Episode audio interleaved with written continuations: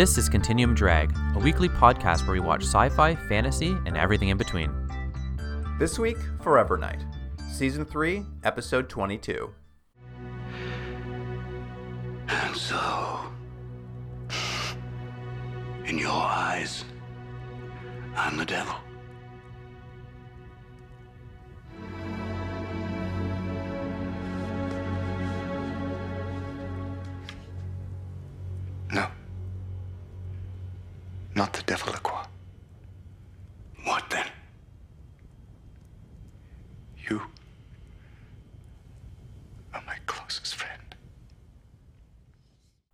Welcome to Continuum Drag, the podcast where everybody dies.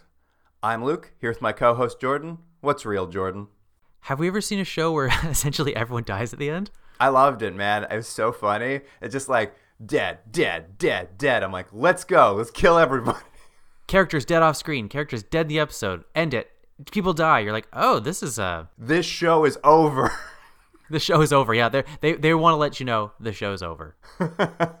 That's it. We've made it, Jordan. We've taken the escape pod. We've skipped all of season three. Even though we were only going to watch the top three episodes, we're not even watching those. We're getting right to the finale of Forever Knight. Yeah. Although uh, we we sort of uh, uh, buried the lead a little bit there uh, by mentioning that some of these characters are going to die. Um, two of the characters from season two that died before this episode apparently die off screen in the last episode of season two. So like we wouldn't have seen them in season three at all. They just died in the last episode.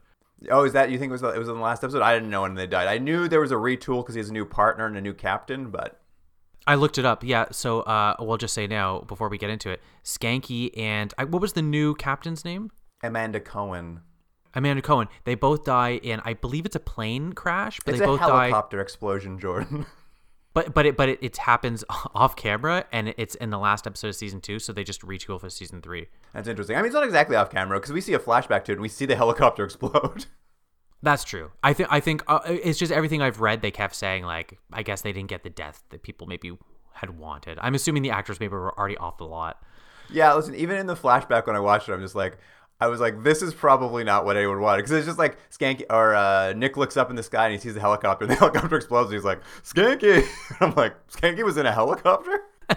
yeah, I don't know what happened. I have to say, there's a couple episodes. Um, I was looking through uh, some tropes of the show and some stuff, and and I pulled a couple episodes of a few plot lines we didn't we didn't see for episodes, and I'll just tell you real quick. There's one that was um uh here's the plot of the episode.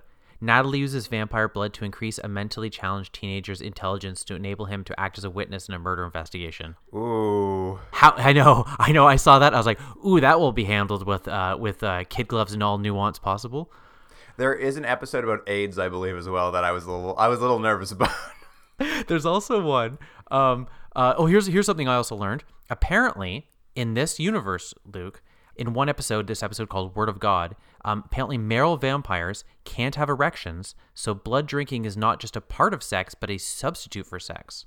oh, interesting. One last thing I learned was uh, Lacroix's daughter. Uh, her name was Diva. Divia.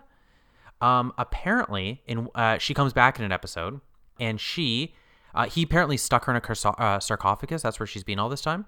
She she comes out and wants to have sex with him, and he won't do it because she's his daughter. Um, and she is like really pushing for it for some reason. And then he apparently has the line he always goes, um, I always thought evil was a finite entity until you showed me otherwise. Even I have my limits. and I was like, ooh, that's another one that's uh doesn't sound too hot. I'm I'm interested in that one. I'm interested in his super evil daughter. yeah, but apparently he just stuck her in a sarcophagus for like a couple thousand years. That's great. That's great character motivation. Yeah. Well, I mean, you it, you get bored in there. Oh yeah, you go quite crazy, Jordan. Quite crazy. Anyways, Well, Jordan, should we uh, recast this movie as a modern blockbuster? Should we decide what a new a new version of uh, Forever Knight would look like? a new and improved version as a multi-billion dollar movie from 2023. They're like, "Hey, what's an IP that's uh, sitting there ready to use?" And someone says, "Forever Knight." We're spending Avatar money on this. That's right. Of course. Well, we know it's going to be a big hit with the with the cast we're putting together.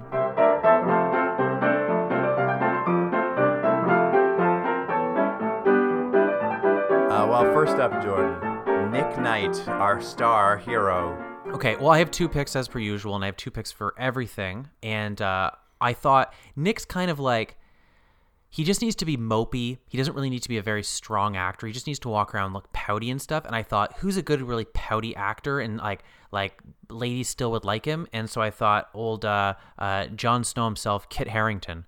Kit Harington, interesting. Yeah, I mean, he's definitely the direct to DVD version of this. Yeah.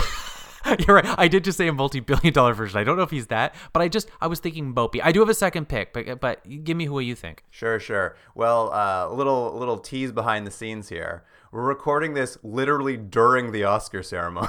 That's right. So I've got possible Oscar winner Austin Butler, Elvis Presley himself. Oh, okay. I, I I didn't see Elvis, and I don't think I've seen him in anything, so I don't know anything other than he was Elvis. But he's very sure. handsome. He's got that very gaunt face you want from a vampire, and uh, he really puts himself into the role. So I think that might bring a little thing. And if he wins this Oscar, Jordan, look out. Well, I think I think we have to hedge our bets as whether he's going to win or not. I think he's going to, right? Are we going to sound dumb now uh, when this comes out? I think no, I think I think let's call it right now. Let's call it weeks in advance or weeks after the fact. Austin Butler won an Oscar. Yeah, we'll just edit this if we're wrong. We'll be like, he definitely is not the winner. There's definitely no way for us to check during this recording.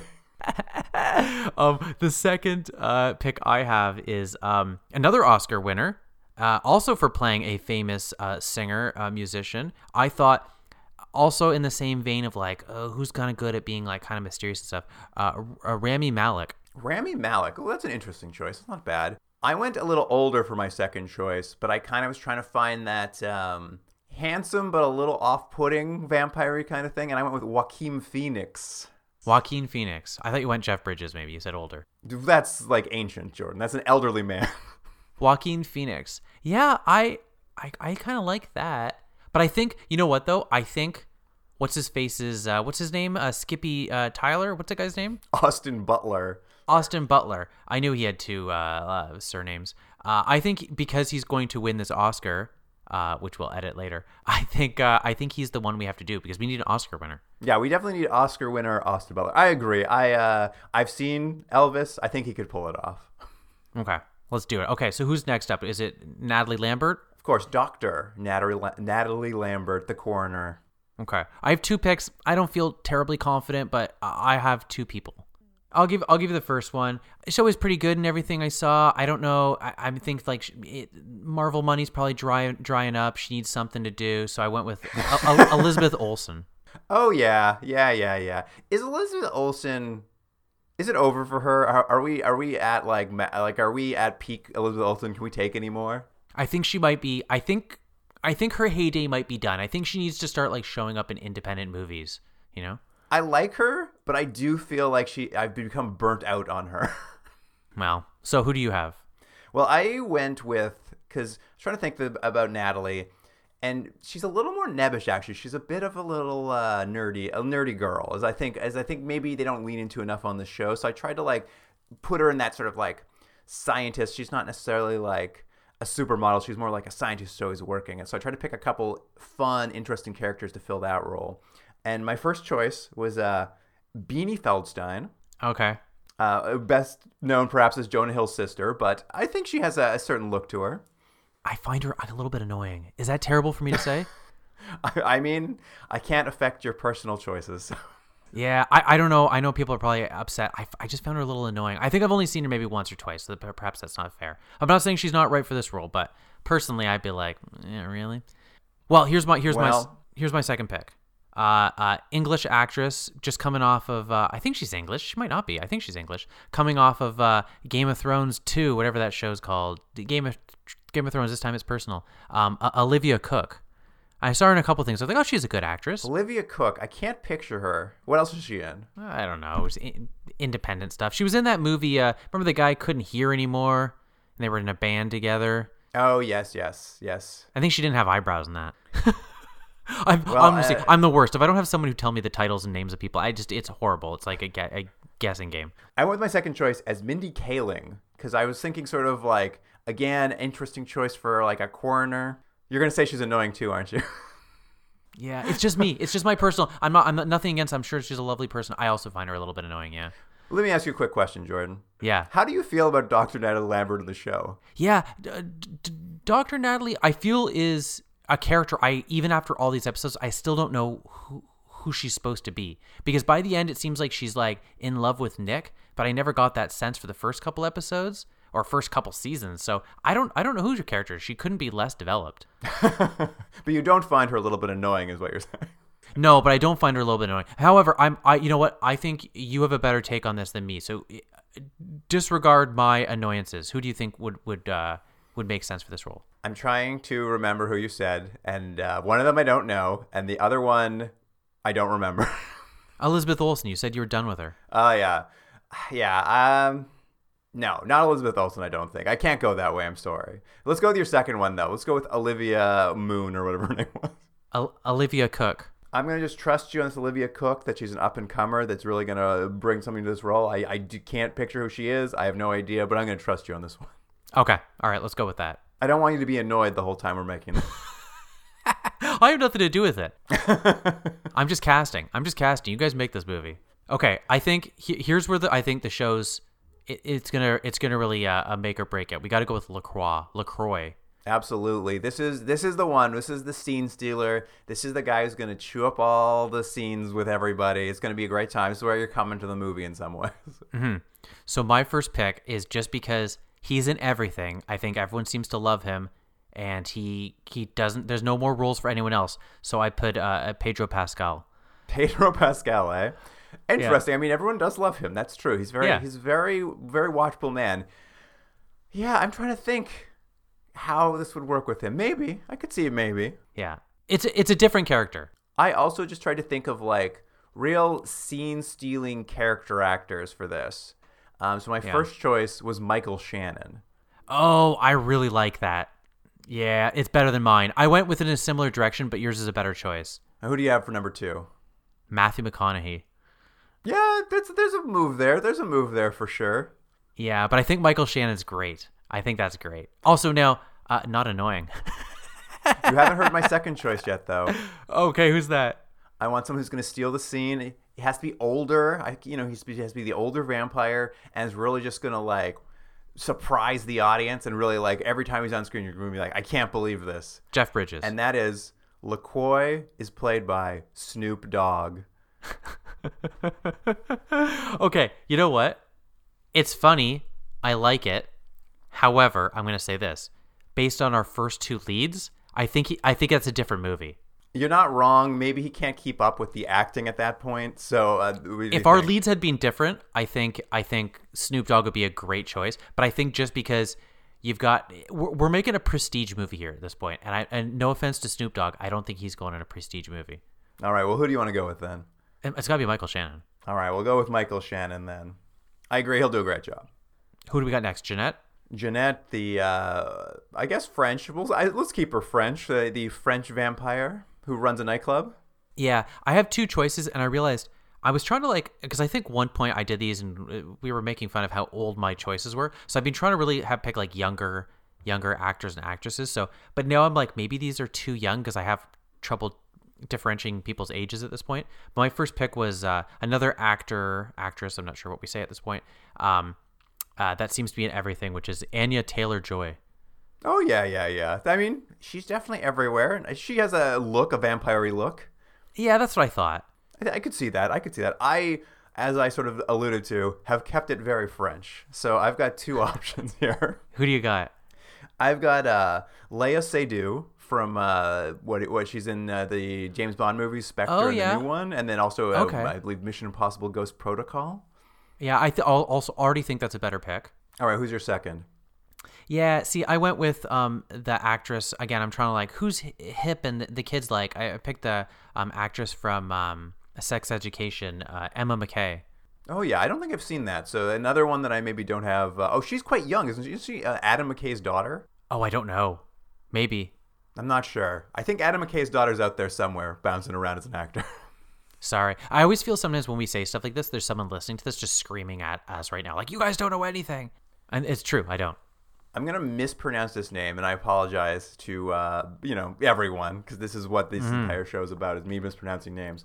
But it's uh, Marion Coutefford. Is that how, I'm not sure if that's how you say it. Um, she's the she's the actress from Inception. Oh, uh, Coitard, Coitard, Marion Coitard? Coitard. I, I'm I'm a big fan of her. I think she has the most lovely eyes. I thought she would maybe good. She's she's got the French thing going. She's a she's a real legit actress. Oh yeah, I, I think she should be in it. She's great. Marion Cotard. That's what we're gonna call it. Go with. Coitard or something. Yeah, I, it's something to that effect. All right, I'll put her. I'll put her in the cast then. I, I wrote it down phonetically and I still couldn't pronounce. it. Okay, who do you got for Detective uh, Don Shanky? Or and, and in the movie, I think Skanky. Skanky. I was gonna say I think we should pronounce it differently in the movie. It should be like Shonke. Okay, no, I think we gotta go skank. Uh, that's what people are coming for. Uh, You got you got the you got to give that nickname skank. That's right. That's true. Well, uh, so I have I have two picks, two weird picks. I thought because lean in a little bit to the a little bit of the comedy element. How far you want to go, and that kind of depends on who you pick. But my first one is I'm gonna butcher his last name, so I'm sorry. I don't know how to pronounce it. But it's um you'd recognize his face. I don't. I just see him in uh, everything. But Jason Manzukis. Oh yeah, Jason Manzukis very funny. Yeah. that's actually not Yeah. a bad choice at all. Actually, I could see I could see Jason Manzukis doing a good job there. He's a little Yeah. big, but that's not such. I think he could bring it down. That's what I mean. It depends on kind of like where you're gonna go. It's like how how much comedy do you want? But I thought, wait, that's an interesting pick. I did agree, though. Obviously, we both uh, know this is sort of a comic character. I my first choice was Seth Rogen. Oh, you know what? That's not bad. I don't know if Seth Rogen's doing that sort of stuff in this point of his career, but that's not bad. I mean, he's older now, which I think leads leads well to the character, and I think you know, I don't think he'd be as broad, but he'd still have his little laugh that he does, so you know it's a it's a it's a comedy beat. Yeah. Well, somewhat along that line, my second pick was uh, uh, Walton Goggins. oh, Walton Goggins, I love Walton Goggins. I mean, a d- darker portrayal probably, but I like Yeah. the idea. Yeah, so I think I think it's interesting that we're I think you and I are hitting somewhere around the same same point. It's just how far do you want to go in one direction or another, right? Yeah, yeah, yeah. I mean, this will be the third remake of Forever Knight, basically. That's right. So I, I don't see why we don't bring John Kapelos back. So he's my fourth. He's my second pick. John Cavill is playing an older version of his character, huh? yeah, yeah. He's still a detective. He never he never aged up. I mean, there's something funny about that. I don't know. What do you think? I'm not sure. I could. All of these are interesting choices. That I think you. I think any of them could work actually. Yeah, you know, But I think we need to look at the rest of the cast and, and cast around that because we've really set up kind of a pretty A-list uh, cast at this point. well, well, what what is the relationship we're kind of be pushing a little bit with um with Nick? Um, is this going to be a bit of an older uh, detective? Is this going to be more of a peer? Is this going to be like because that I'm um uh, uh Jimmy Jimmy uh two times uh, the the guy who's playing our lead here. He's he, I'm assuming he's in his twenties, right? This guy Elvis boy. Yeah, yeah, he'll be quite young, but you have to remember uh, he's young, but he's quite he's quite old mentally, right? So we kind of maybe need to offset that by having a detective who maybe thinks he knows more, but is actually like like Skanky himself is maybe not that like qualified to be doing the job.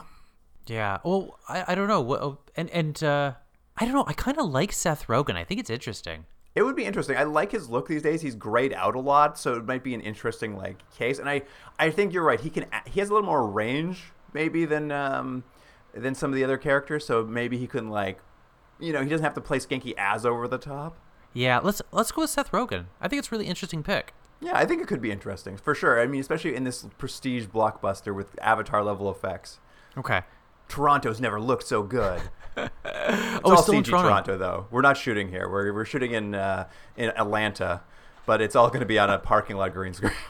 Well, we get that above the line tax credit, right? exactly. Um, and I have two directors, and they're in two very different uh, styles. So this is going to be what kind of movie you want, Luke. But I'll, I'll give you my first pick. All right. Um, and again, Oscar-nominated actor, uh, actor, Oscar-nominated director, Todd Field. Todd Field. I just saw Tar, so that's an interesting choice. Yeah. It's it's going to be a very different. Um, but what I was thinking is a very really leading in the sort of like uh, atmosphere of, of of this show. That this show, uh, the actual TV show we're watching, which we will talk about, I promise you. Um, eh, they're kind of going for at times, you know. Yeah, yeah, yeah. I went a similar direction. I th- guess we have Oscar fever over here during the ceremony. Mm-hmm. Because We I do have Oscar went fever. an, uh, I believe an Oscar winner anyway, and my thought was like this is more sweeping drama, like big emotions kind of thing. But I went with Jane Campion of Power of the Dog director. Oh, oh, that's a, also a good pick. You know what's funny? I, I, I have to say, I quite like that. I quite like that pick. I like it better than Todd Field. Um, I went for something, a real Hail Mary for my second pick, and I think you'll get a chuckle out of this. But hear me out. He needs a little bit of money, and uh, he's promising he'll keep it on budget. Uh, he's a little bit older, but he kind of needs the gig. And, and it's good for our poster. Francis Ford Coppola is coming out for it. Is he going to survive the movie he's currently working on? I know. well, he needs to finance that. The movie's going to go down. He's going to make this movie to make some money. He'll so make can this in between so he can go back Yeah. and finish the other one. yeah, that's right. That's some good leverage. I like the leverage we'd have over him. I do like that. Yeah. You want to get that money? You better finish this. Well, my second pick, I went a little bit different. Like I, I did prestige drama, and then I was like, well, maybe we can get like a prestige, maybe a little more in the thriller angle, take that side of the vampire thing. So I went with um, director, I believe, just not not winning Oscar, but nominated for an Oscar, uh, Emerald Fennell, who directed Promising Young Woman. Hmm. Interesting. I still think I have to say Jane Campion is just such a fun pick. I think it's so. It's just it's so out there. I think that's that's would be my pick. I think that's too good. I think it's good. I I think this show's all about emotions, and it'll be big emotions from her. Everything's going to be bigger than life emotion. It's a lot of sweeping shots of uh, of Elvis uh, staring off, thinking about his life. You know, his hair is Oh, yeah, blown in the wind. He's looking out across Lake Ontario. That's actually Lake Atlanta. What do they have in Atlanta? Is there a lake there? No, it'll all be CG. Don't worry about it. That's what I mean. Do they? Have, oh, it's all CG. I thought they would just replace a lake. No, no, no. I don't know my my Atlanta geography. We just we just set up a parking lot with a green screen and we shoot it all there. Yeah, I mean it, it's affordable. I th- I mean, so let's do a rundown of this marvelous piece of uh, cinema we put together. Forever Knight, the movie. That's what the poster movie. says. Forever Knight, the movie with the exclamation mark. yeah, yeah, yeah. Uh, Nick Knight is Austin Butler, fresh off his Oscar win as Elvis. Mm-hmm. Yeah, We're really committing to that right now. It's def- he's definitely winning the Oscar. I love it. There's Dr. Natalie Lambert, Olivia Cooke, Up and coming. You don't remember, but you know, I don't know She might she be winning is. an Oscar. but she's in she's in the new Game of Thrones. So there's got to be somebody. Mm-hmm. Uh, then we've got Lacroix, played by Michael Shannon, who's just doing a great job. You know, he's chewing up those scenes. Another Oscar-nominated actor. I can't remember if he won, but I know he's been nominated. You remember when he played Zod? You remember his? Uh, he's he's got that like uh, facial hair that makes him look exactly like Bam Margera from uh, Jackass. I really like Michael Shannon. I like him in everything. Uh, then we've got Janette, and I believe we've got Marion Cotard playing her. Yeah, yeah, and she's just you'd just be looking at her lovely eyes the whole time. Yeah, it's kind of nice. I like that for her. She just gets to character act it. She's she she's in the club. She's just like a, a person for Nick to go talk to. She doesn't have to like do a lot. She just has to like chew the scenery too. And, and I think she'd do a good job. Yeah, and then uh, we got the we got his partner. Detective Don Skanky. I like this. I can totally see Seth Rogen washing a car. It's gonna be great. Yeah, that's right. Yeah, and he's yeah he's a little bit he's a little bit older, but in reality he's actually quite a bit younger than than uh, than Nick, giving this weird dynamic. I think it's great. Yeah, it's good. He's showing Nick the ropes, but Nick Nick knows all the ropes. Mm-hmm. Yeah, he's he's he's be, had many careers, and I think he's even has like a hilarious Trotsky facial hair on his driver's license. and I actually like it too because when we bring Jane Campion in to direct, she'll really tie it all together. She's going to bring these elements. Mm-hmm. Seth Rogen's going to be elevated. He's going to win an Oscar for this. Seth Rogen's going to win his first Oscar because of this movie. I think so. It's great. I can't wait to go to next year's ceremony. Yeah, I mean we've done a great job. If if you don't want to see this movie, I mean I, I don't know what to tell you. I know, I know, right? Well, that was fun, Um, Jordan. That was, but unfortunately we have to talk about the show, the actual show now. I know, Jordan. I know this has been a real slog for you.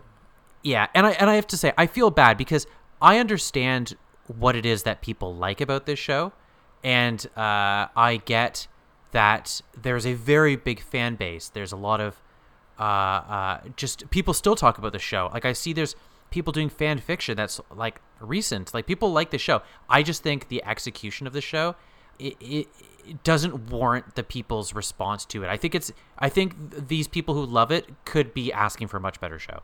Well, you know, Jordan, I think you've made your point, and I think your case is fair. I think it's been fair the whole time. Mm-hmm. I've obviously felt a little bit differently. Yeah. But I think there's just one more voice we need to hear from before like we make a final judgment on this. Yeah.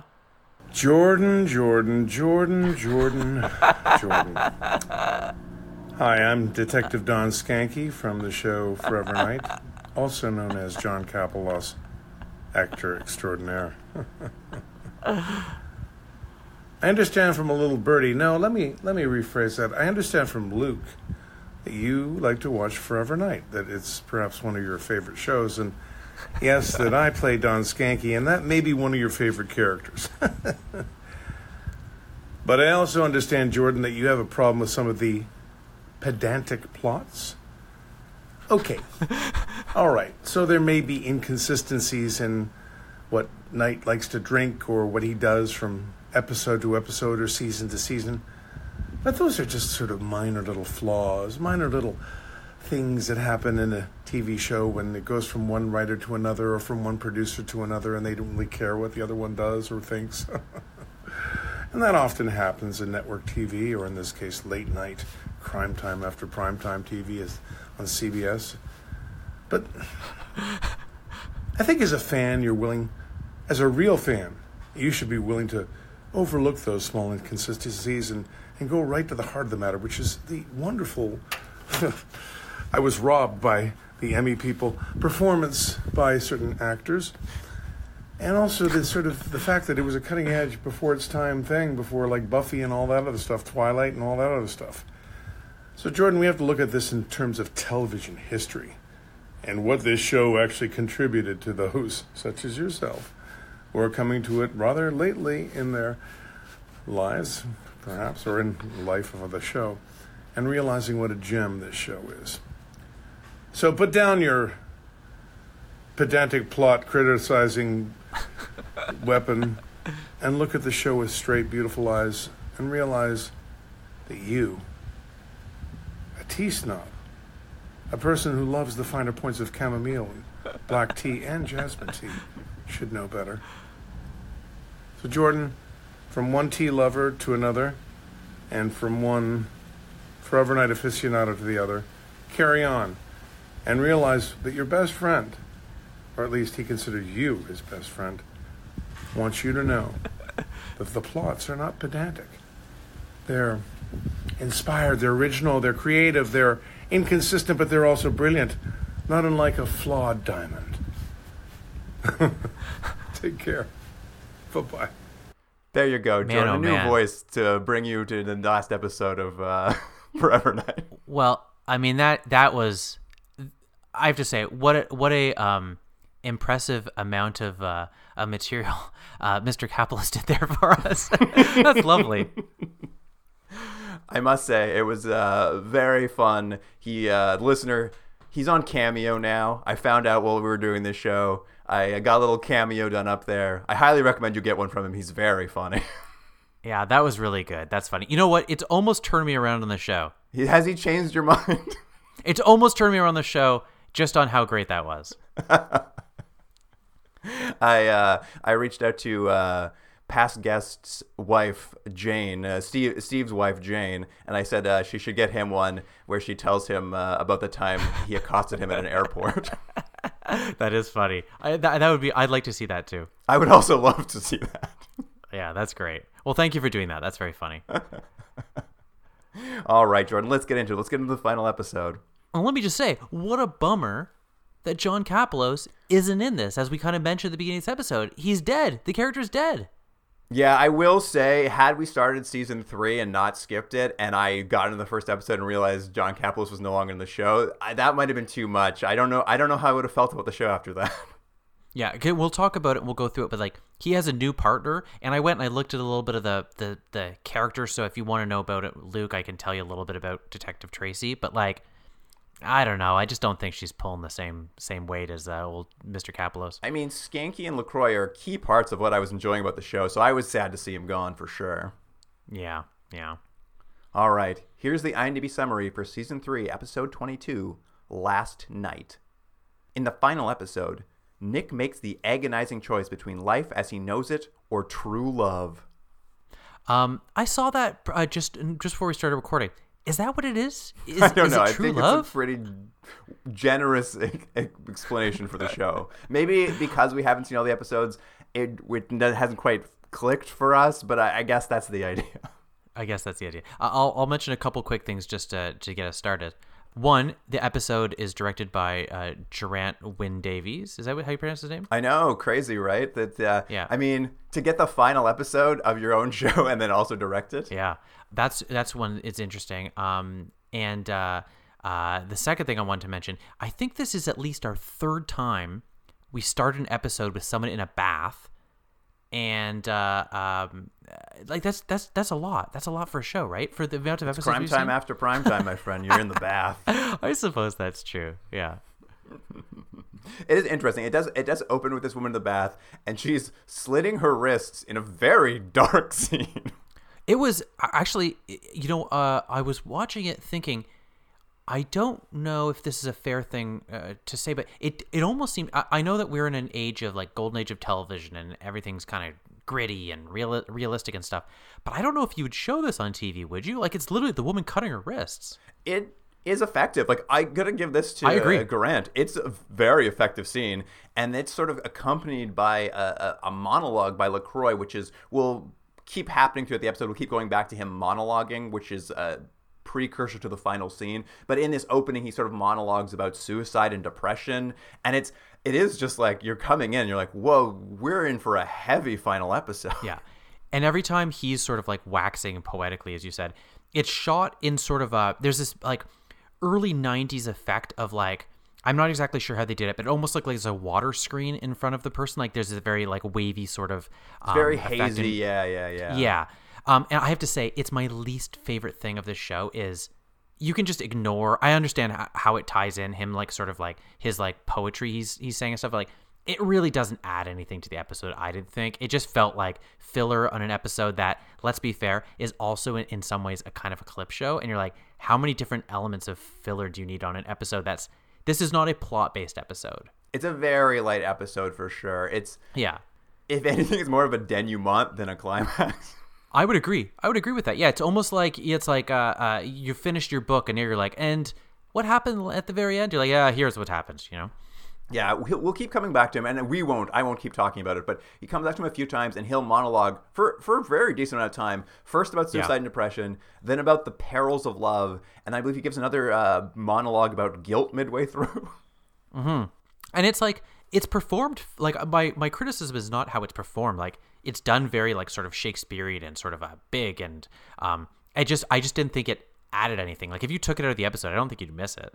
No, it is more of a tonal piece. Um, to an to an finale in its own ways is very odd. So I have a hard time being like, is it wrong? I'm like, t- I would say t- in a typical structure it'd be wrong, but in this episode, I can't I can't say one way or the other. Like it, it's very emotionally driven. I I, I Yeah. think his suicide and depression monologue is actually pretty like it's a good monologue. It's just so strange. It's just so strange. And let me just say this as as we're getting into this. We've watched several episodes of this show. Obviously, we didn't watch season three. Um, this seems a far cry from the first episode, doesn't it? Like that sort of. Uh, it's going to be a, a, a an episode every week where Nick's going to try to find some sort of um, relic or some sort of item that might give him uh, uh, cure him and make him human again. That seemed to be what the show was going to kind of be with this B plot of, or at least that would always be the B plot, where there might be like a police case or something like that, or someone's discovered his identity or something like that. But this is that's not what this is at all. Like this is a to say it's somber is is to put it mildly. Yeah, I mean, I'm gonna give it a pass, and then it's a final episode, so I think they're stepping way outside of the format.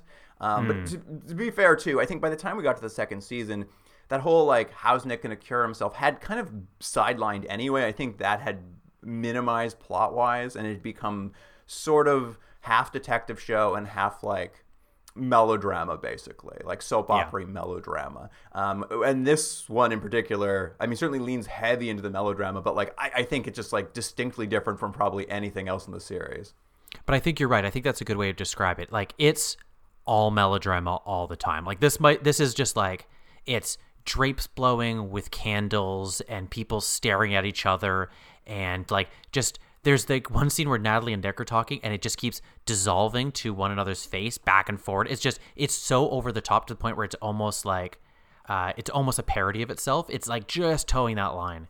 Yeah, it's uh, there's a long sequence where they're having a, a conversation and um, they make a real directorial choice too. Like there's the dissolving between them, but also the camera's always panning over their faces. Like Yes. Just the camera's always moving at all times. It's like a very like static conversation where the camera's just flying around, and it is bewildering at times.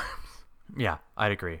But what it is is this woman who's killed herself in the bath. It turns out she is a friend of Dr. Nat's. Uh, they're both doctors apparently, and they used to be closer friends. They used to get together and commiserate about their lives and their careers until Nat at some point realized that just like their commiserating was actually making it worse. It was like really pointing out the like pieces that were missing, the love that was missing from their lives. And so they stopped hanging out and they drifted apart. But now that she's killed herself, she's actually written like a 10 reasons why note directly to Nat about her suicide and left her journal to Nat. And so Nat for this episode is becoming quite depressed herself, discussing suicide openly and kind of worrying about sort of having this like loveless life. And it, it's very strange because the conversation with Nick and the conversation is about like, are Nick and her ever going to, I guess, like Consummate in some way. consummate their love? Like, is it going to be real? And that truly threatens suicide if he doesn't do it. And I was just like, this is a lot. Yeah, it's interesting because this other doctor, I think it's Dr. Laura Haynes, uh, this sort of um, one, it's a very, how do you say this sensitively? It's a very powerful thing to have written a suicide note directly to one person and then um, not quite blaming her, but Warning her. It's more of a warning. a warning and then giving her this you know this diary and all this it's it's a lot to put on someone um irrespective of of suicide and someone's mental mental um uh, challenges and that sort of thing not to be insensitive to that but natalie takes it to the point of like yes i guess i have kind of wasted my life and it's now or never and to, I'll, I'll give this to the show this is not the first time we've seen this. I think it was either last episode or a couple episodes ago where it was the same sort of thing when they thought it was the end of the world. And she was just like, I am making my choice now. Like she doesn't seem to uh, uh, hesitate too much. She's sort of like goes for what she thinks is the most drastic of the options. It seems to be uh, the first thing she does. Yeah, I mean, the idea is here, and I guess this has been there. I think we've seen hints of it. Is she loves Nick, and I think we're supposed to sense that it's it's a love that's not like uh, just a basic like puppy love. It's more like she feels it's like something deep and strong. And Nick, I think, reciprocates in some way. It's like some sort of like I don't know, like true love, soulmate kind of thing. Like we're supposed. I think because of the vampire show, everything's heightened, right? So whatever they have is beyond that. And she's basically telling Nick, it's just like you have to commit to whatever we have here by either turning me into a vampire or doing something, or we need to call it off now and I need to kill myself immediately. And I'm just like, Nat, there's there's some in between here, I would hope.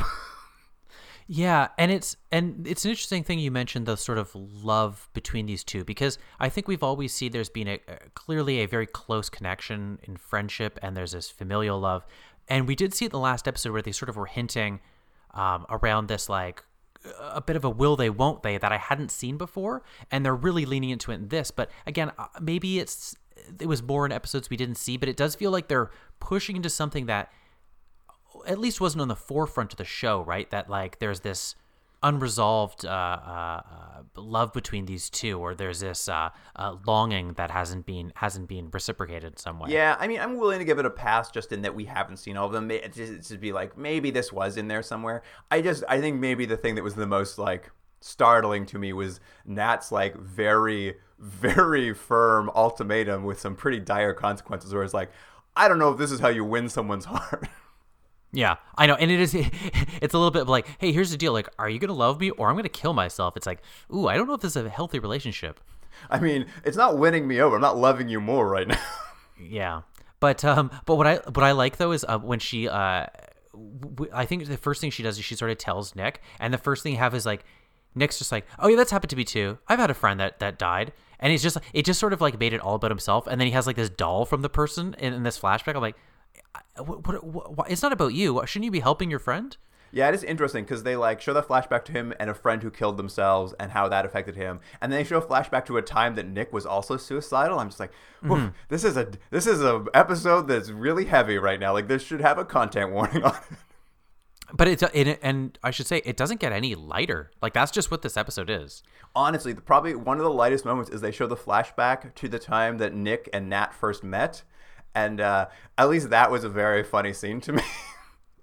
Yeah, so so what they show is there's a person. I think uh, Luke, you correct me on the details, but there was some sort of robbery or attack or something, and Nick, not being anyone that anyone knows, uh, was a bystander and sort of threw himself in the way of the attack. Got I think a bomb of some sort hit him. Yeah, uh, he through tried this attack. To, he, he tried to intervene on a robbery, and they say, Right. and he got a pipe bomb for his troubles. Yeah. So, and they say like the guy brings in the body. The body bag is like to Natalie, who's the coroner. Just you know, this is gonna be really bad. He just got blown up, so it's gonna look really bad. When she zips down the uh, the zipper and looks at him, he only has some minor injuries, and she's like, "Why is this guy kind of freaking out?" And, and what you realize is he has apparently like Wolverine abilities to heal real quick. And uh, and then what I like is I, it's something I didn't really um, realize before, but every time he becomes a vampire, and I assume it has to do with the contacts and the the teeth prosthetics, he really has to overdo it. So all his movements are just so big. And he's like ah ah ah all the time. So it's like he suddenly sits up. He's a vampire, and and that's like the, how they're first meeting. That she realizes he's a vampire. That's why he's not dead. But what made, me laugh is there's so many questions I had after that. I'm like, wait, so she met him as a vampire. What? Then be, they became friends, and then she was like, you should join the police academy, and then he did join the police academy, and then they were friends at the same precinct. yeah, I, many many questions. It it opened more more things than it closed for sure. Like it could have just been they met the first day at work and they're both cops, you know, and then something happened and she accidentally found out who he was. It's like, why did he have to be not a police officer? It makes it way more complicated. She met him as a corpse. It's totally fine. it's like okay, I did like the VFX of the huge gash on his face, like closing. yeah, yeah, it was good. also, and this is like very funny to me, and it's like a great little beat. But she's left in the coroner's office with his body, and then Nick sits up like full vampire mm-hmm. style, and they cut to Nat, and she's on the phone, and she turns around and sees him sitting up, and her reaction is, "What the?" Is that what she says? She goes, she's just like, "What the?" She doesn't even finish the sentence. I was like, "Oh, okie dokie." That's No. how I would react if I saw a vampire. I said this before. I don't. I don't think she's a bad actress. I haven't seen her in something else, and other things. I know she's been in other things. I feel bad because I think there's nothing for her to do, and it just feels like the character is sort of one note and blah all the time, just because they don't know what to do with her. And even in this episode, there's a little bit to do, but I think over three years she's so ill defined that I think that's my problem, perhaps with the love story between these two, because it's like, well, what do they love about each other? Because Nick is so broody, blow, boring as a vampire, and it's not like there's nothing terribly evocative about him, and she's so plain Jane because she doesn't have a chance to develop a character. So it's like, I- don't even know if I buy them in- love because I don't know anything about them after all this time. I think it's maybe the Twilight problem in that you kind of have two blandish characters, and um, I mean, in Twilight, the thing was the female character was so empty as a vessel, so that you could pour yourself into that character. That was that was I think people thought was probably the attraction is you could just put yourself in that character because they they lacked any any specific characterization, so they could just be you. Um, obviously, I don't think either of those things are necessarily planned ideas, but maybe maybe that's a little bit what. It, for better or worse, maybe trying to happen here. I don't know. You're right, but it might be just be uh, to be fair to the show, and I don't know if it's true or not, but maybe it is what they were kind of going for. It's like a trope, as you said, like that's just what this genre is, and maybe it's like, yeah, the vampire's broody, and the reason he's broody is because there's something kind of romantic about it, and she's just kind of like, in some cases, a damsel in distress, and that's all we need her to be. So we don't need to add more to it. That's not what the character is. Maybe it is just as simple as that. I do agree, though. I think as a result of you know the few episodes we've watched, let's be fair, I haven't watched a lot of this. I haven't gotten much of a sense of Natalie. She just is is pretty empty in the episodes we've seen, so it's been tough to Yeah. like really wrap my head around her as well. Yeah, but there's a apparently a love between the two that is a true love, and it's a love that must become something, or she killing herself. She's blowing those brains right out. Yeah. Like, okay. She's like 31. She's gonna give up on the rest of her life over it. Yeah, and it's I just I just think it's so funny. This is the second time she's threatened this over the show. But as I said, we're skipped all of season three, and there's all these new characters. So we do get to meet his new partner, Detective Tracy Vetter, and a new captain, uh, Joe Reese. And I was just like, can't wait to spend 30 seconds with them before the end of the.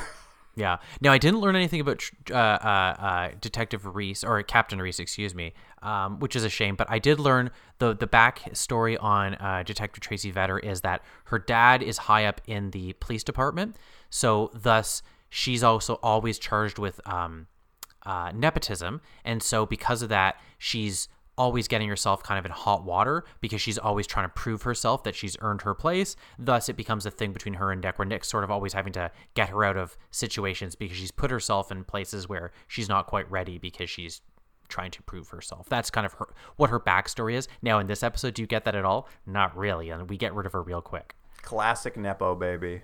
Yeah, I guess. I also agree. I was sad. I, I well, obviously we didn't spend any time with Captain Joe Reese. He seemed like a very interesting character. I, as soon as he came on, he like commanded Yeah. the screen, and I was just like, oh, let's spend some time with this guy. And it's like, no, I think he gets two scenes in this episode. But you know, you'll never guess what happens at the police precinct, Jordan. There's a hostage taken. I know it's so funny. This show, it's like you think there's like it's like a choose your own adventure. There's only three options they have, and it's like another hostage situation in the police department. And what's funny about it again is that we're speed watching this show, so we're not watching all the episodes, so you know how much repeat there is because we're- we're seeing things repeated on the few episodes we've watched. Well, the thing here is they just really need a quick way of like doing something violent. So they just kind of have a guy. He's I guess he's being transported between uh, either prisons or cells or something. He's being transported through. The cops watching him are not very good. He breaks free, grabs one of their guns, and you know there's a bit of a standoff in the uh, in the precinct. He briefly has a hostage, but he does he does leave the hostage behind and ends up like I guess barricading himself inside of the locker room for better or worse. And um, Yeah. it's at this point that Nick gets a phone call, which is the only thing that gets him out of that awkward conversation with Natalie. Like literally, a phone call comes in. He's just like, "Hey, Natalie, I know you said you were gonna kill yourself, but I gotta go. Something's happening at the police station." Yeah, I gotta go to work. They need me because I'm the best negotiator they have, as per the last episode where he did no negotiating. I did, I did think that as well. I'm like, "Oh, Nick's not the guy you call in to negotiate, but okie dokie. Yeah. And Nick, I guess he has a relationship with this this convict uh, Dawkins, I believe his name is, because he's like Dawkins. I know I locked you up, but I came here to talk to you. I like that because it didn't it didn't amount to anything. Like uh, because I think what the sh- episode wanted was that he has a history with the guy, so thus he knows him. But he seemed like sort of a normal kind of petty criminal. It's not like this is someone who I don't know. They had this long, uh, long, you know, tete a tete with. He's like this gangster boss that he finally brought down or something, and so he knows his every move. It's not like that. It's like, oh, he's some guy I arrested once. I was like, okay, why are you negotiating with him? Well, and Dawkins' whole thing is he just doesn't want to go back to jail. Like this is he's gonna he's basically trying to suicide by cop essentially. Is that's what mm-hmm. Dawkins is really up to. So he's also just like I don't know, don't send the guy who arrested him in. Like I think that's why he's upset. Yeah. So what he does, he goes in and he starts uh, uh, chasing the guy through, or trying to find him through the, um, it's the like dark hallways of the police department because he's pulled the power, and he eventually does get to him, and it, it was directed in a weird way, and I'm just gonna kind of go through it quick, but like the kind of a scuffle happens, and the guy started like shoots, and Luke, am I wrong? What I think he does is he shoots Nick, but the bullets go through Nick and hit Tracy. That's what happened, right? I think it's something like that because what Nick finds him and he starts to glamour him. Basically, he's just like, "Put down your Yeah, that's right. gun. I've got the glamour powers." Um, but Nick doesn't know his partner Tracy has also snuck into the um, locker room, and uh, Tracy Vetter she picks the absolute worst time to pop out. But basically, as he's as he's uh, glamoring this man to put down the gun, she just pops out of nowhere with her gun pulled on him, and it like you know essentially scares scares the bad guy. The bad guy gets freaked out, ruins the glamour, and he just opens fire. And I think he shoots Nick a few times, and Nick turns vampire. Like he gets hit and he goes vampire mode. And now his partner seen him as a vampire, and this criminal seen him as a vampire. And so when Nick goes at him, he just starts firing even more wildly. And I think you're right. Like somewhere in this wildfire of bullets, Tracy gets hit in the chest, basically. And then Nick picks up Dawkins, and you know, a thing you know, it's tough on this show. It doesn't have a huge fight budget. He sort of like tosses him against the wall, and then like a scene later, like, well, you killed him. I'm like, what? You killed him? Yeah, and it's like if you're gonna kill him, he should have. I actually thought it should be in a moment where Nick sort of lost control. You know what I mean? He it's that uh, push and pull between his human nature and his vampire nation nature. Maybe he just grabbed the guy and like you know broke his neck with his hand or something, showing the power he has at all times. Um, and you know he felt bad about that. But again, it was like, yeah, he tossed him like a sack of potatoes. It's like, oh, okay, I guess you could die that way. Yeah. And then we kind of have he runs over to his partner who's like going unconscious, and I think she has a you know a meaningful line where she's like, "You should have told me." I'm like, okay, cool. that's the last thing you're gonna say as you die and you saw your partner turn to a vampire. It's like you could have told me you were a vampire. I'm cool with vampires. I'd have been like, I may be negative. Make sure I get the right blood. Um, and then I mean, it's funny. It's and it's funny. I thought she was dead, but then we cut and she's like, "Oh, she's she's at the hospital. She's intensive care. She might make it still." And I'm like, "Oh, okay. So they're not actually going to kill her." But that is just there so that uh, Captain Reese can come by and tell tell us, Jordan and I specifically, that both Schanke and Amanda uh, Cohen are dead. Yeah. In, in the purpose of the show, though, it's to remind Nick of all the all the death that's been left behind by him in this world. He blames himself a little bit for the death of Schanke and I guess the death of Amanda Cohen, but it's why she's in intensive care. And I thought she was going to recover, but like I think what happens is Nick goes off. He does a couple other scenes and then immediately afterwards like oh she died by the way. I'm just like geez everybody's gonna die in this episode. Yeah, and and let me just say, don't you think it would have been more interesting to the show, and perhaps I'll give the caveat of maybe this is not fair, but don't you think it would have been interesting if over the course of the three years, Nick became darker because the people around him were always dying, and it kind of changed him as a person. Maybe at the beginning he was kind of hopeful and he thought he was going to be able to change, but now he realizes just by default of being around him, he has this sort of like cancerous aspect where people just die, and it's like it would have been nice to have seen that change in him how how hard he's taking it and how bad he feels about his sort of missed opportunities in life. But because he's always kind of been this brooding sort of like all the time i just don't know if it lands as hard as it could you know i mean i think the problem is you know this is pre-serialization by a lot by a pretty big margin so they're not going to build in a season arcing plot Hmm. that way i think they're aiming for that like i think that's the intent of this episode is as nick is dealing with Yeah. like he's becoming more aware of sort of the trauma around him just of, of being this like undead thing um, but because it's because there's no time like you know it, there's Mm-hmm. really no chance to like really let it marinate or like give the audience a chance. I think that's the maybe the premise here but you're right. I, I you know it's you have to do it so fast and so quick that just like it's and so much is happening it's so jarring right? You're right and they just have to keep killing characters because now we know the captain's dead Schanke's dead and now this tracy we've just met obviously you would have met her earlier in the season but this doc uh, detective tracy's dead too. There's three. There is one more great element though. With, when she's in the hospital, like potentially dying, and Nick goes to visit her, he stands over and he's thinking about Schanke's helicopter Oh, that's right. explosion and like really regretting it. And he's just like turns into a vampire and he sort of hovers over her like he might, you know, he's like thinking, he's like, do I turn, do I Yeah. save her by turning into a vampire? And as he's like vampire face over top of her, Doctor Nat walks in the room at that exact moment, and it's so funny because it's like She's like, "Come it's like you're caught with your pants down. It's like Yeah. it's just like, uh oh. Well, it is sorry, funny. Nat." The literally last conversation was her being like, "Turn me into a vampire. Let's just have this love that we couldn't have as a human vampire. We'll both be vampires. We'll be in love." And he's like, "I just don't think I could do that." She's like, "Well, I'm gonna kill myself if you don't do it. That's how serious I am." And he's like, "Hold that thought." Then he goes to the hospital. and He's like, "Maybe I should turn this other woman to a vampire." it's just like, "Oh, Nick, Nick, no." I know. I laughed so hard. It was such. A, it's so funny seeing her open the door. It, Yeah. like that sort of caught in the moment thing. Yeah. It was just. Yeah. I, I loved it. It was it made me laugh so hard. It is funny though because uh, take it yourself out. Why was it so easy for him to have that consideration? Because the guilt that he did it was that what the difference between turning Natalie and turning Tracy? Because you're you're uh, uh, um, sentencing the person to the same sort of fate, right? And the thing is, I understand Nick is sorry. He's mourning the loss of these people in his life, but he's pretty indirectly responsible, if not responsible at all, for any of those deaths. Yeah. Well, it's like yeah, and it's like well, Schanke died because he was a cop. It's like well, yeah, you were a cop too, but you didn't. Like unless you bought him the plane ticket and told him to make sure to be on because you're putting a bomb on, it's like you didn't do it. Yeah. Will you hold this bomb for me while you take this flight? Yeah, I just got to tie my shoes real quick. But that's sort of that's sort of what happens with uh, old Vetter. She's she's dead. That's another dead person. She's dead. Show. Nick then goes to visit Lacroix at the the Raven, where I don't know if you noticed as he comes into the Raven. Um, I guess they uh, found that bust he broke of himself as General Lucius and put it behind the bar. Oh, and uh, so just so you know, um, uh, Janette, who's gone, I don't think she's dead, but she's gone off the show too at this point. And I looked it up. Lacroix took over the bar, so he runs the Raven now. I got the sense of that because there's a flashback Yeah. where she says she's leaving, and then I Lacroix was hanging out there, so I guess now he's got two jobs: DJ Nightcrawler and running the Raven. Yeah, and I think, and people who like Forever Knight, because I, started started skimming through to try to catch up. I think she came back for one episode and she's human. And there's a whole thing of like, how did she become human? It's what Nick wants. And I do like the idea though that she left and she did very quickly the thing that he's been trying for hundreds of years. She's like, oh yeah, I became human last week. well, we'll get to that because that's a big part of this episode Yeah, as well. yeah.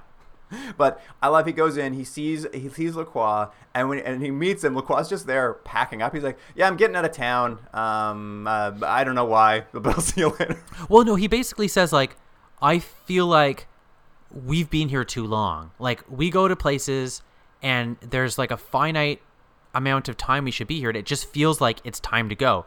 Anything we could have done here, it's like I don't exactly know what specifically he was looking for, but he's just like it's just time to go and I think you should come with me because there's nothing left for us here. Let's go somewhere. Let's do our dance again, whether we're friends or we're enemies. Let's go do it somewhere else. Let's go restart our life.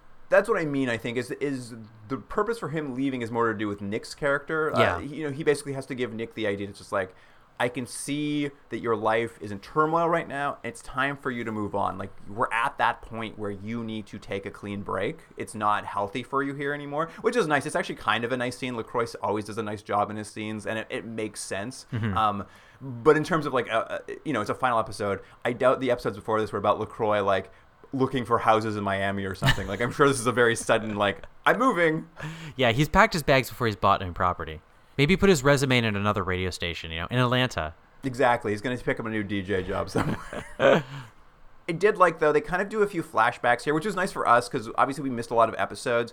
But in these flashbacks, they're using the opportunity to remind the audience and for us kind of show us a little bit more about like the relationship between Nick and Lacroix. Like Yeah. I think there's like a scene where Lacroix uh, watches Nick try to turn a woman he was in love with before, and he accidentally kills her and tries to help her get over that grief, and then shows Nick stopping Lacroix from trying to turn a human into a vampire because of their love. Like you kind of get the sense that there is more of a friendship there. Like that enemies thing probably has dissipated over two seasons and become more of a complicated friendship. I think so. And I think it's a better relationship and a more interesting, more nuanced relationship for the show of this sort of like they have that connection they've talked about. Like they can't get away from it.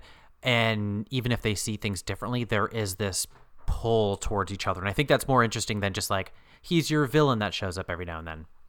Well, and I think that was maybe a smart move they did in the second season, but probably something they shouldn't have done in the first. Like, if LaCroix had been alive all the first season, you probably could have spent more time doing that. And I mean, uh, clearly they re- they revamped and retconned in season two and three to kind of bring them together. Um, I think there was a. I always thought there was a misstep in the premiere was to kill him. Um, so clearly they've they've spent some time retconning that. Right. So Right. I'm going to mention it now because it doesn't really come up. It doesn't really matter, but we're talking about flashbacks anyway. There is a moment in this episode where they do a flashback where Nick is hanging out with Joan of Arc. Yeah. Now, I wasn't sure. I don't know if he said her by name, but I was like, is that supposed to be Joan of Arc? Is that what's happening? Oh, 100% supposed to be Joan of Yeah, Arc. okay. Um, and it, has more to do with the idea of faith, which comes up later in the episode. Like that's a that's a topic that brought gets brought up. But it was just very funny. It's like cutaway. It's like remember that time I hung out with Joan of Arc? I'm like, what is this, a Family Guy episode?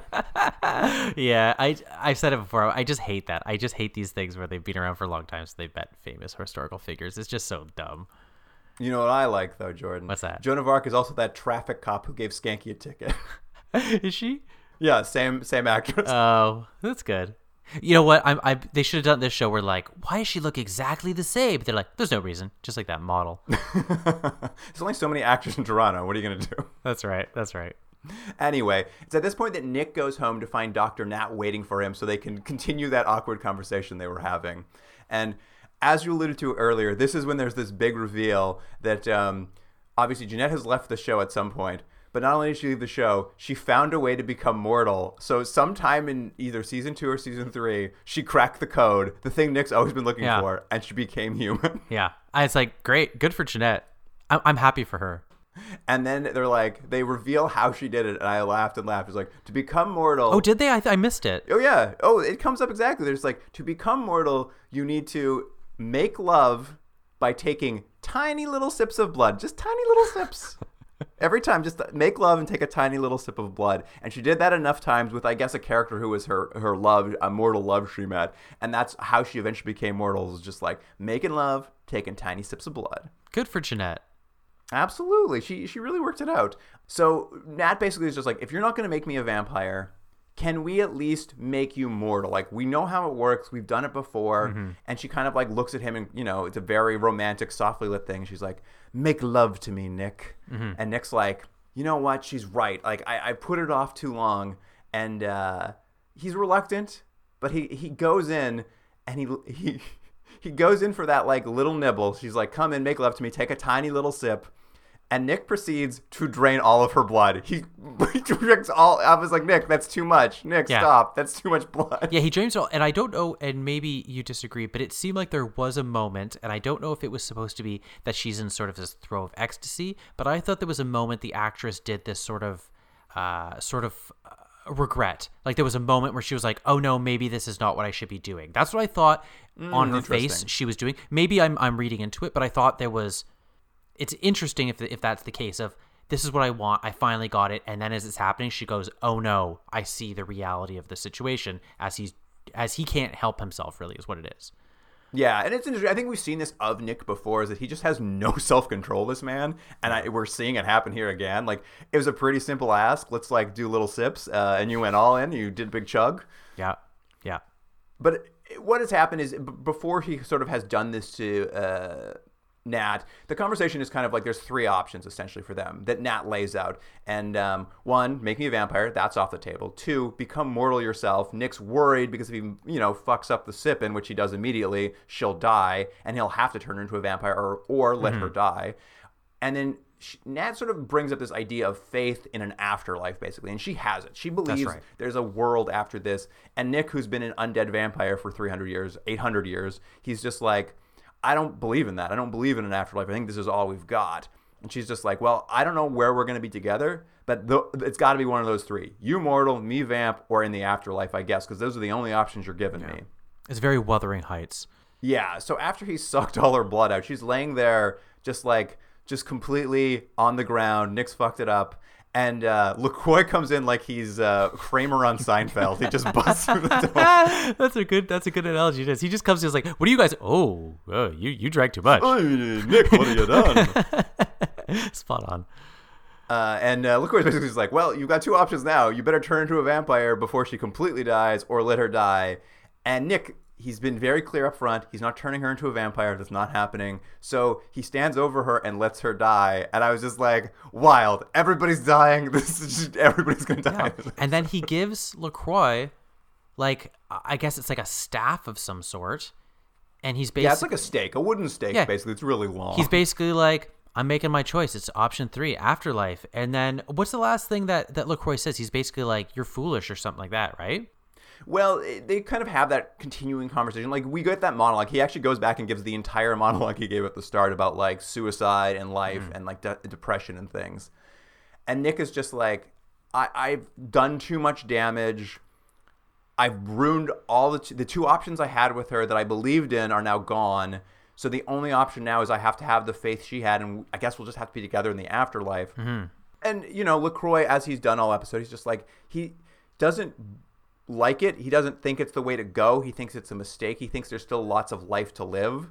But as Nick says, he's like, "You're my best friend, and you're the only one I can trust to do it." Because Nick, I guess, won't do it himself. So he gives the staff over, and Lacroix, you know, because they're best friends, he he raises it up above Nick and he's going to jam it into his chest. And as it comes down, we we hard cut. We never see it actually happen, but we that's the end of Forever Knight. We just get a shot of the sky, and I guess Nick has also died at the end. Yeah, these Lacroix's killed him, and everyone's dead. And th- what they've left is maybe, if you believe in an afterlife, maybe these two have found each other. Otherwise, that's it. They're dead.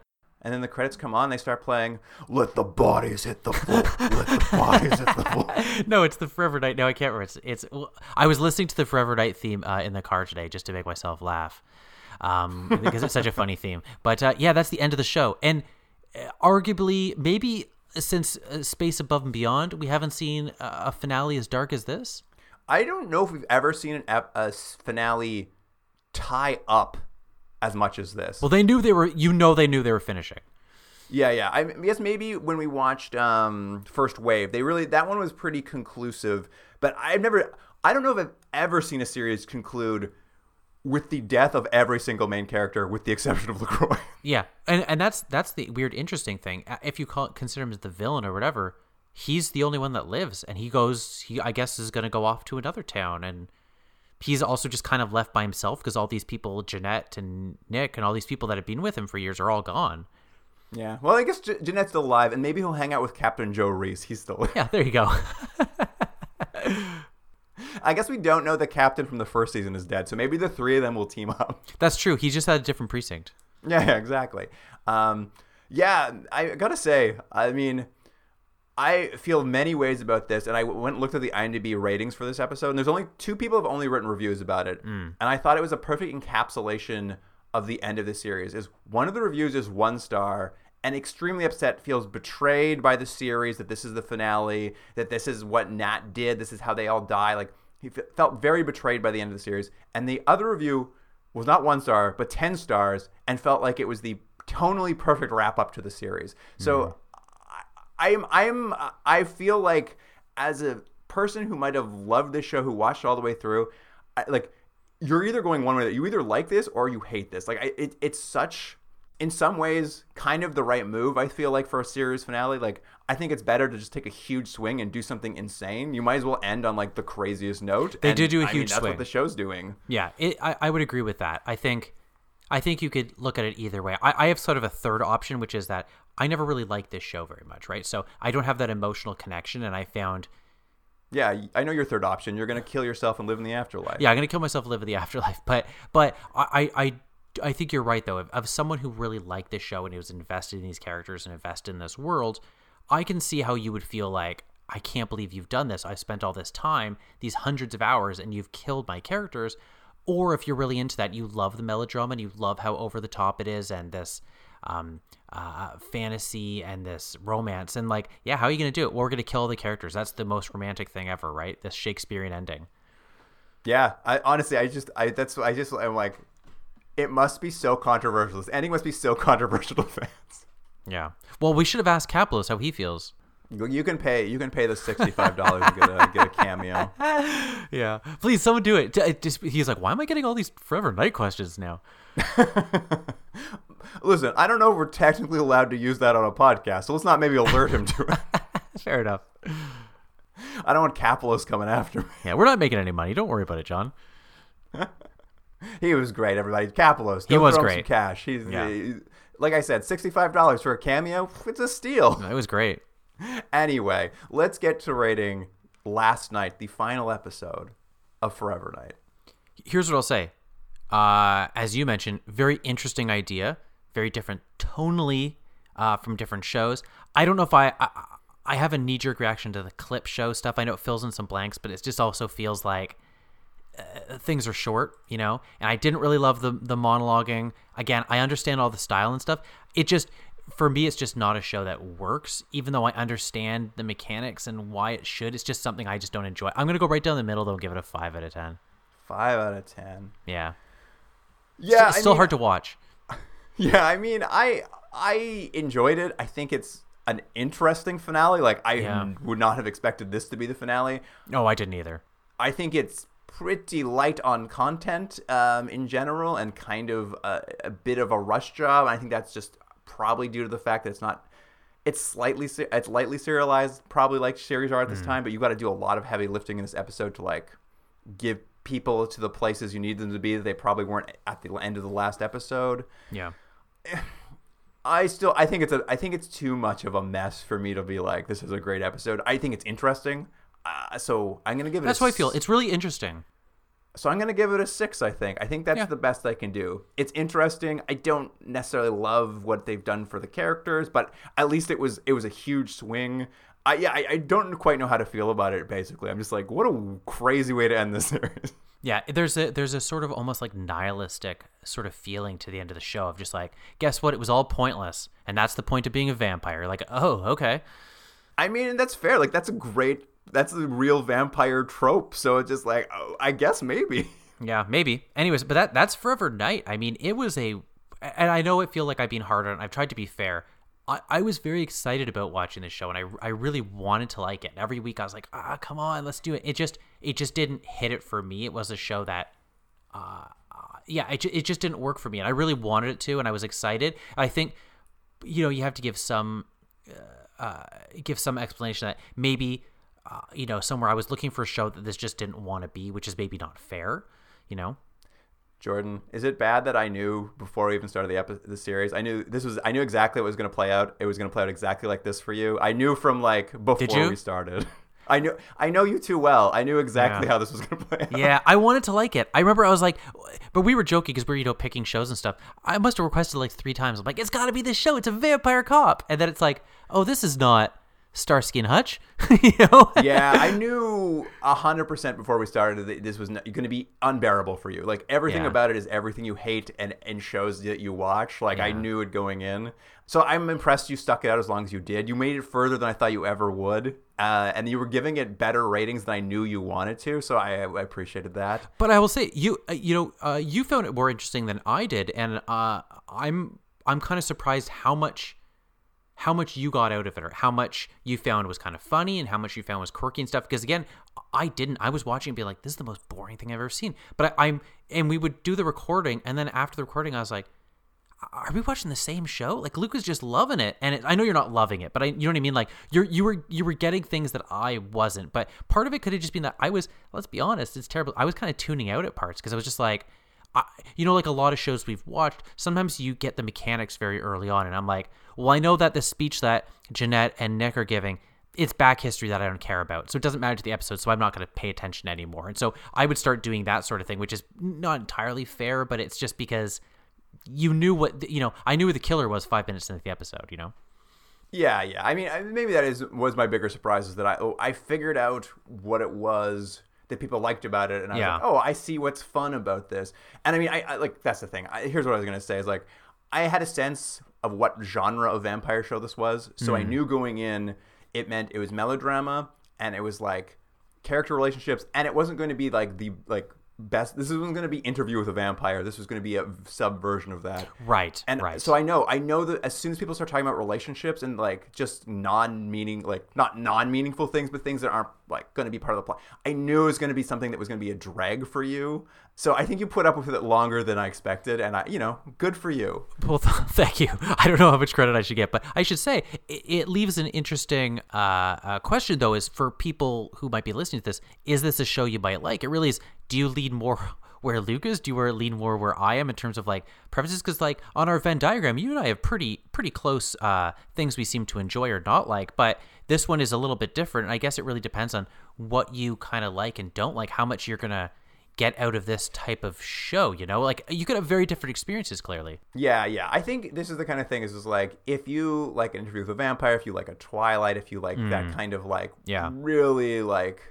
over the top kind of emotionally driven thing. like irony free. it's not a great version of this, but it's the kind of thing you might be able to put on the background and get used to the characters and kind of have fun with those Hmm. Yeah, characters. yeah. If if you're like sit down, you're like vampire cop. What kind of crazy adventures is he gonna get up to? This is not for you. yeah, fair. And, and that's so. Don't be like me, people. well, Jordan, do you want to hear what the final rating is with it with our last our last two our last two ratings in the thing? Oh, I think it's gonna be just about five, like right up with in the middle. It's it's pretty close. I think we fi- we come to the final conclusion of a 4.88 on the Yeah, series. yeah. And a lot of shows kind of fall under that. Where like obviously once we take the escape pod, they're just under a five, but it's it's just about there. And yeah, again, it kind of depends. I think if you're you know if it was just your scores, it's what more of like a five and a half, six, and if it's more me, it's more of a three and a half, four. Yeah, I think you come closer to a four, and I come closer to like a six for Yeah, sure. yeah. So pretty fair. Yeah, I think that's a reasonable aspect. Like, I think if you think about both of our uh, journeys on the show, you can see about where we fell. So, Now let me ask you this: Do you think people are gonna pick this for bonus episodes for charity?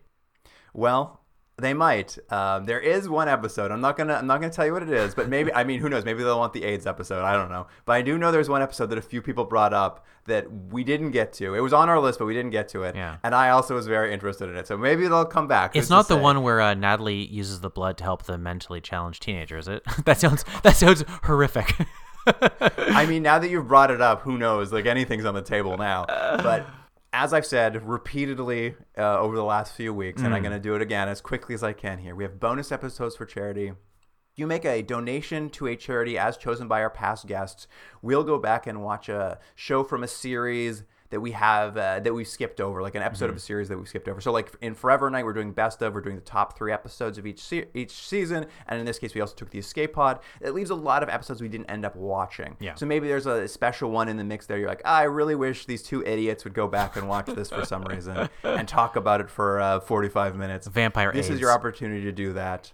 You can get all the details at continuumdrag.podbean.com. That's the website, or on our social media Facebook, Twitter, Instagram. Mm, I don't know if it's on Facebook, but hopefully. Uh, there are links to our website, and the links that'll bring you right to uh, the ch- bonus episodes for charity write ups. You can learn all about it. You can click some more, follow some links, and you'll find out all the episodes we haven't watched. All that information's there. If you have any questions on how it works, you can just email us continuumdrag at gmail.com and I can explain it far more succinctly in the written form. So, you know, lots of ways to t- ask us questions about it. Yeah. And don't tell him that. Uh, J- don't tell John Kapelos we had him on our show. He was the unwitting guest of Continuum Drag. At any rate, if you want any clips from these episodes, and uh, there's a few, there's a few fun clips from these. You know, it's only one episode, so we had to pull a bunch. You know, it's a great clip. What we we both mentioned was the weird dissolves and the moving camera of that conversation between uh, Nick and Natalie. It's insanely directed. Like it's it's such a it's like a Michael Bay choice. You're like, why would anyone do this for this scene? Yeah, there's a, there's some interesting stuff there. I I I definitely have Natalie saying "What the," oh yeah, when Nick goes, ah, I'm a vampire. But there's some fun clips. There's some fun clips. So you're Yeah. gonna see those on Instagram, Twitter, and Facebook. Continuum Drag is the handle on all of those. But that's it. This wraps up Forever Knight, Jordan. You're free. You're free to live your life in the. Yeah, You don't have to fall in love with Nick anymore. that's true. Him and his hey, hey, he cut his hair too, huh? Yeah, I know. All new hair. All new hair. Imagine we'd gone two more episodes, you'd be begging LaCroix to kill you. Probably true. All right. Well, listener, thank you for joining us. And Jordan, I'll see you next We'll week. see you then.